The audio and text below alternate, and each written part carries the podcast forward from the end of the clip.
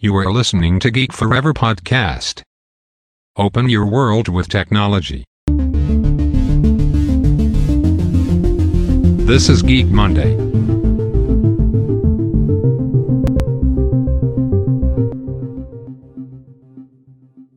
สวัสดีครับ ผมดนทราดนจากดอดนบล็อกนะครับ และนี่คือรายการเก็กบันเดย์นะครับ รายการที่นำท่านไปพบกับเทคโนโลยีใหม่ๆนะครับ เทคโนโลยีล้ำๆล่าสุดที่ผมจะมาเล่าให้ฟังนะครับผ่านในช่องรายการ Geek Monday นะครับ โดยในรายการ Geek Monday เนี่ยก็จะเป็นการยกตัวอย่าง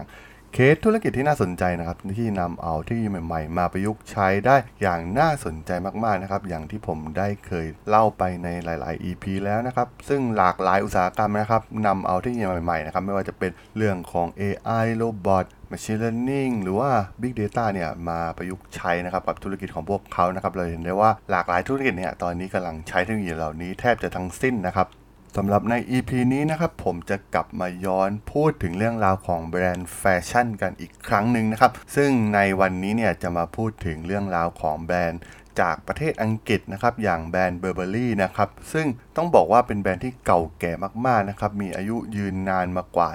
150 ปีแล้วนะครับจากประเทศอังกฤษนะครับซึ่ง เอกลักษณ์ของแบรนด์นี้เนี่ยก็มีผลิตภัณฑ์อย่าง trench coat นะครับซึ่งเป็นเสื้อคลุมสไตล์อังกฤษที่เป็นแฟชั่นไอคอนระดับโลกนะครับต้องบอกว่าเป็นสินค้าชิ้นสำคัญ และเป็นตำนานของแบรนด์ Burberry เลยก็ว่าได้นะครับแต่ว่ามีการปรับแต่งให้เข้ากับในแต่ละช่วงยุคสมัยนะครับซึ่งก่อนอื่นผมจะไปเล่าประวัติคร่าวๆของแบรนด์ Burberry นะครับว่ามีความเป็นมายังไงนะครับ โดยแบรนด์ Burberry เนี่ยก่อตั้งขึ้นในปี คศ 1856 นะครับ โดยชายที่มีชื่อว่า Thomas Burberry นะครับ ซึ่งคุณลุง Thomas Burberry เนี่ยเริ่มต้นอาชีพของแกด้วยการทำเสื้อผ้าสำหรับงาน outdoor นะครับ เพื่อขายให้แก่กลุ่มลูกค้านะครับที่เป็นกลุ่มนักล่าสัตว์นะครับ หรือว่านักสำรวจนะครับ ซึ่งจุดเด่นของเสื้อผ้าของลุง Thomas Burberry เนี่ยมีการเคลือบเส้นด้ายด้วยน้ำยากันน้ำนะครับ ก่อนจะนำมาทอเป็นผืนผ้า จึงทำให้เสื้อผ้าของลุงโทมัสเนี่ยสามามารถที่จะกันน้ำได้ดีมากนะครับทำให้ลูกค้ากลุ่มที่เป็นนักล่าสัตว์หรือว่านักสำรวจต่างๆเนี่ยต่างชอบใช้สินค้าของเบอร์เบอรี่นะครับ เพราะว่ามีความแข็งแรงทนทาน แล้วก็สามารถกันน้ำได้อย่างดีเยี่ยมเลยนะครับ ซึ่งมันมาจากแนวคิดในการประดิษฐ์ คิดค้นผ้ารูปแบบใหม่ขึ้นมานะครับที่มีคุณสมบัติที่กันน้ำได้เป็นอย่างดีนะครับ ซึ่ง ทางคุณลุงเรียกผ้าชนิดนี้ว่าผ้า gabardine นะครับ ซึ่งถือว่าเป็นจุดเปลี่ยนที่สำคัญของอร้านของลุง Thomas Burberry เลยก็ว่าได้นะครับ ซึ่งในภายหลังเนี่ยผ้า gabardine เนี่ยได้รับการจดสิทธิบัตรในปี 1888 นะครับ แล้วก็ทำให้แบรนด์ Burberry เนี่ยกลายเป็นที่รู้จักทั่วโลกนะครับ ต้องบอกว่า Burberry เนี่ยมีส่วนร่วมในการพัฒนาชุดกีฬาที่เป็นชุดกีฬากันน้ำนะครับ แล้วก็มีความประสบ ความสำเร็จเป็นอย่างมากนะครับทำให้ธุรกิจของเขาเนี่ยขยายตัวอย่างรวดเร็วนะครับมีการก่อตั้งโรงงานขนาดใหญ่นะครับ แล้วเริ่มทำเป็นสเกลอุตสาหกรรม แล้วก็ทำการขายส่งเสื้อผ้าพร้อมใส่นะครับ แล้วก็มีการจ้างงานเพิ่มขึ้น แล้วก็เติบโตมาเรื่อยๆ จนถึงปัจจุบันนั่นเองนะครับสำหรับเรื่องราวของเทคโนโลยีนะครับที่แบรนด์เบอร์เบอรี่เนี่ยเข้ามาเกี่ยวข้องเนี่ยก็ต้องบอกว่าด้วยจำนวนสาขากว่า 500 สาขาใน 50 ประเทศเนี่ย แบรนด์ Burberry เนี่ยถือเป็นหนึ่งในแบรนด์แฟชั่นสุดหรูนะครับที่มีชื่อเสียงทั่วโลกนะครับแล้วก็มีการพัฒนาตัวเองอย่างต่อเนื่องนะครับโดยเฉพาะการพัฒนาทางด้านดิจิตอลที่ครบวงจรนะครับรวมถึงการใช้ Big Data และ AI นะครับเพื่อเพิ่มยอดขายรวมถึงสร้างความสัมพันธ์ที่ดีให้กับลูกค้าของพวกเขานั่นเองนะครับแล้วแบรนด์อย่าง Burberry เนี่ยใช้ข้อมูลขนาดใหญ่หรือว่า Big Data เนี่ยนำมาใช้ในแบรนด์แฟชั่นได้อย่างไรนะครับ ก็ต้องบอกว่า กลยุทธ์หลักของ Burberry ในการส่งเสริมการขายเนี่ยขึ้นอยู่กับการเชื่อมต่อข้อมูลส่วนบุคคลมากขึ้นนะครับกับลูกค้า นั่นก็คือการทำการ customize personalize กับลูกค้าโดยตรงนะครับในแต่ละราย ผ่านฐานข้อมูลจำนวนมหาศาลที่พวกเขามีที่เป็นร้าน physical กว่า 500 ล้านค้านั่นเองนะครับทางแบรนด์เบอร์เบอรี่เนี่ย ได้ทำการเก็บข้อมูลต่างๆนะครับ ประสบการณ์การช้อปปิ้งสินค้าที่ลูกค้าเลือกเลือกซื้อนะครับ รวมถึงพฤติกรรมต่างๆ ของลูกค้านะครับ ซึ่งล้วนแล้วแต่ถูกเก็บไว้ในฐานข้อมูลที่เป็น Big Data ของอาทาง b u r b e r r y นะครับ ซึ่งตรงนี้เนี่ยก็จะใช้ฐานข้อมูลเหล่านี้นะครับ มาทำ loyalty โปรแกรมนะครับ ผ่านโปรแกรมรางวัลรวมถึง loyalty โปรแกรมต่างๆนะครับ ผ่านข้อมูลลูกค้าเหล่านี้นะครับ แล้วก็ที่สำคัญนั่นก็คือ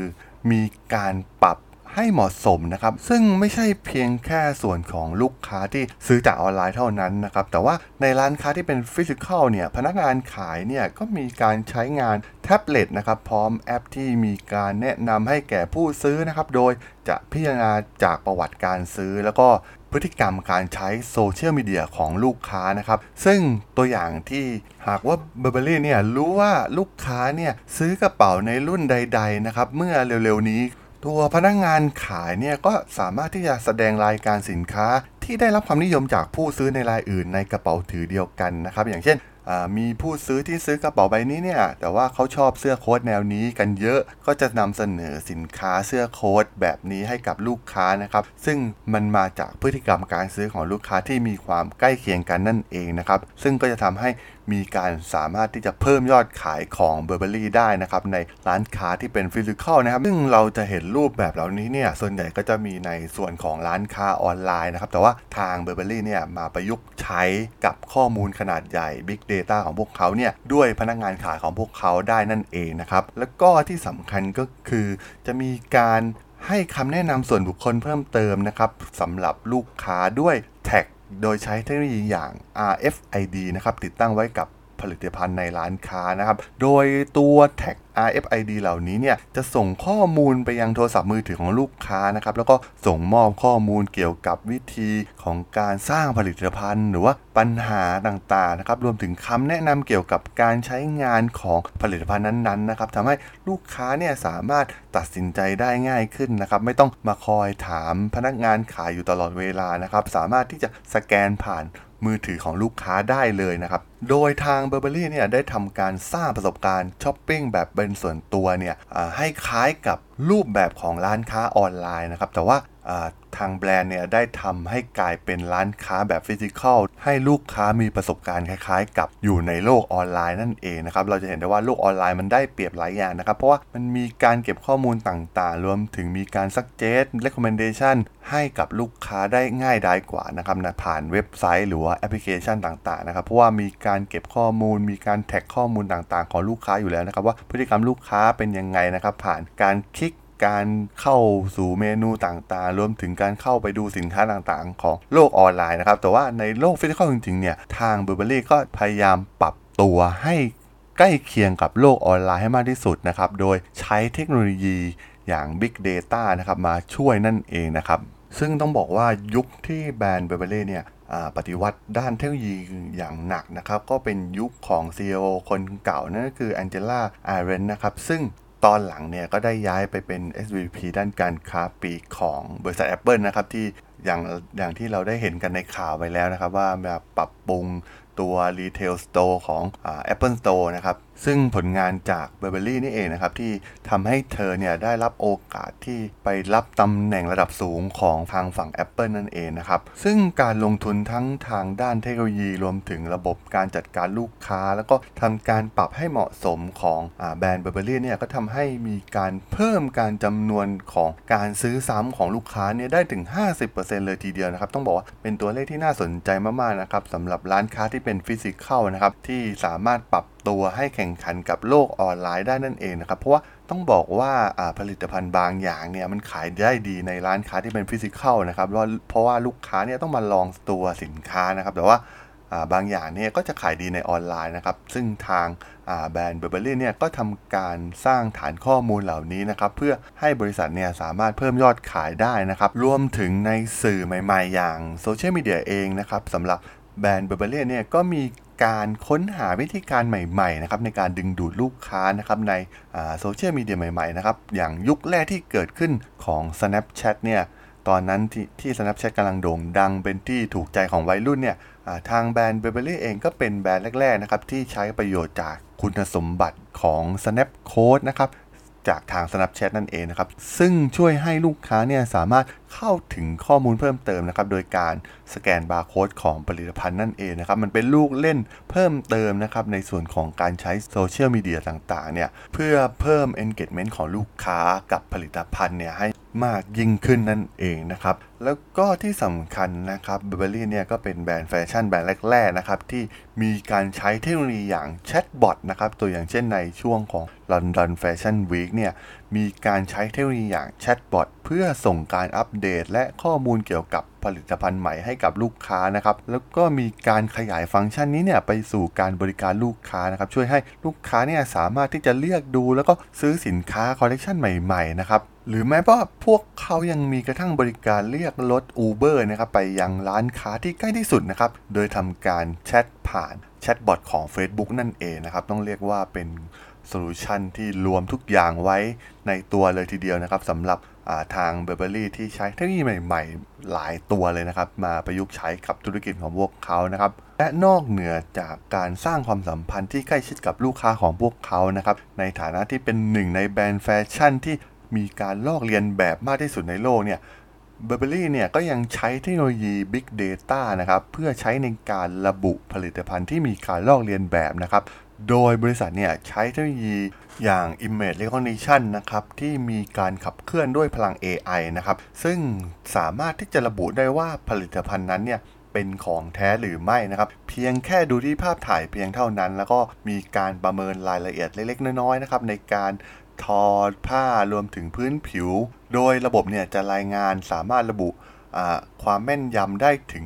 98%เลยทีเดียวนะครับ ซึ่งทำให้วิธีนี้เนี่ยช่วยให้ทางแบรนด์เบเบอรี่เนี่ยสามารถเคลื่อนไหวอย่างรวดเร็วนะครับ เพื่อทำการฟ้องรวมถึงทำการปิดกิจการนะครับ ที่มีการขายผลิตภัณฑ์ของเบเบอรี่ที่เป็นของปลอมนั่นเองนะครับ ซึ่งนอกจากนี้นะครับทางบริษัทเนี่ยก็มีแผนที่จะเปิดตัว AI ในด้านอื่น ๆ ของธุรกิจนะครับ เช่น การพัฒนาผลิตภัณฑ์นะครับ รวมถึงในเรื่องของการพัฒนาในส่วนของการผลิตนะครับ โดยใช้เทคโนโลยีอย่าง AI มาประยุกต์ใช้เพื่อให้การ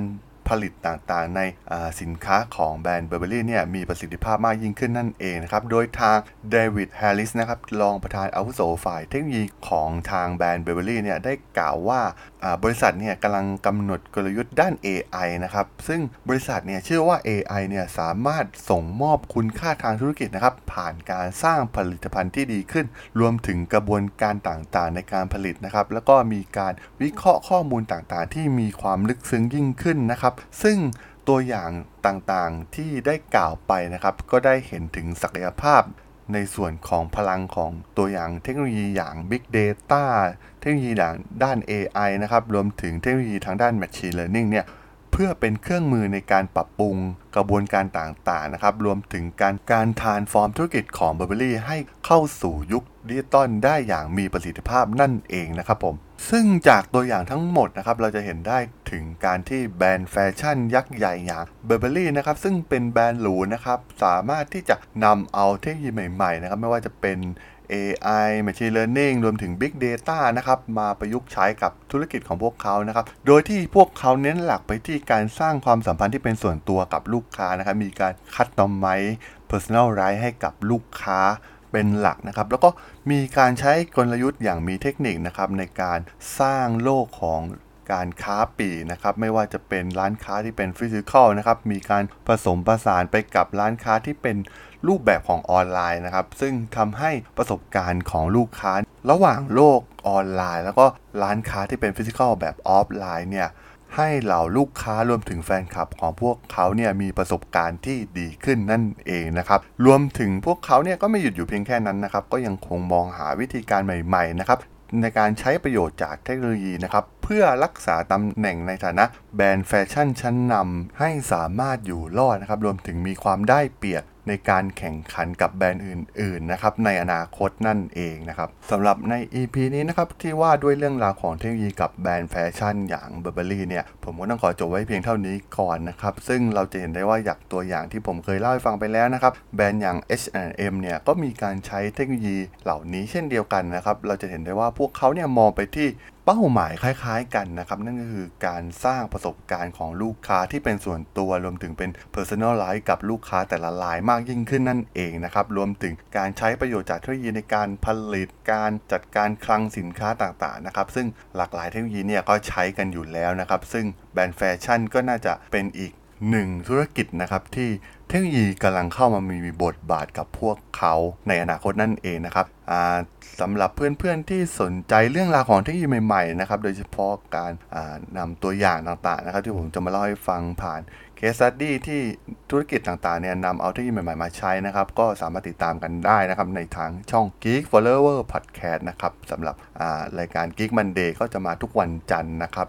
ก็ยังไงก็ฝาก Follow ฝากกด Subscribe กันด้วยนะครับ ตอนนี้ก็มีอยู่ในแพลตฟอร์มหลักๆ อย่าง Podbean Google Podcast Apple Podcast Spotify YouTube รวมถึงใน b ล็อกดินะครับ ที่จะมีการอัพให้ในทุกๆ ตอนอยู่แล้วนะครับ ถ้ายังไงก็ฝากกด Follow ฝากกด Subscribe กันด้วยนะครับสำหรับใน EP นี้เนี่ย ผมก็ต้องขอลาไปก่อนนะครับ เจอกันใหม่ใน EP หน้านะครับผม สวัสดีครับ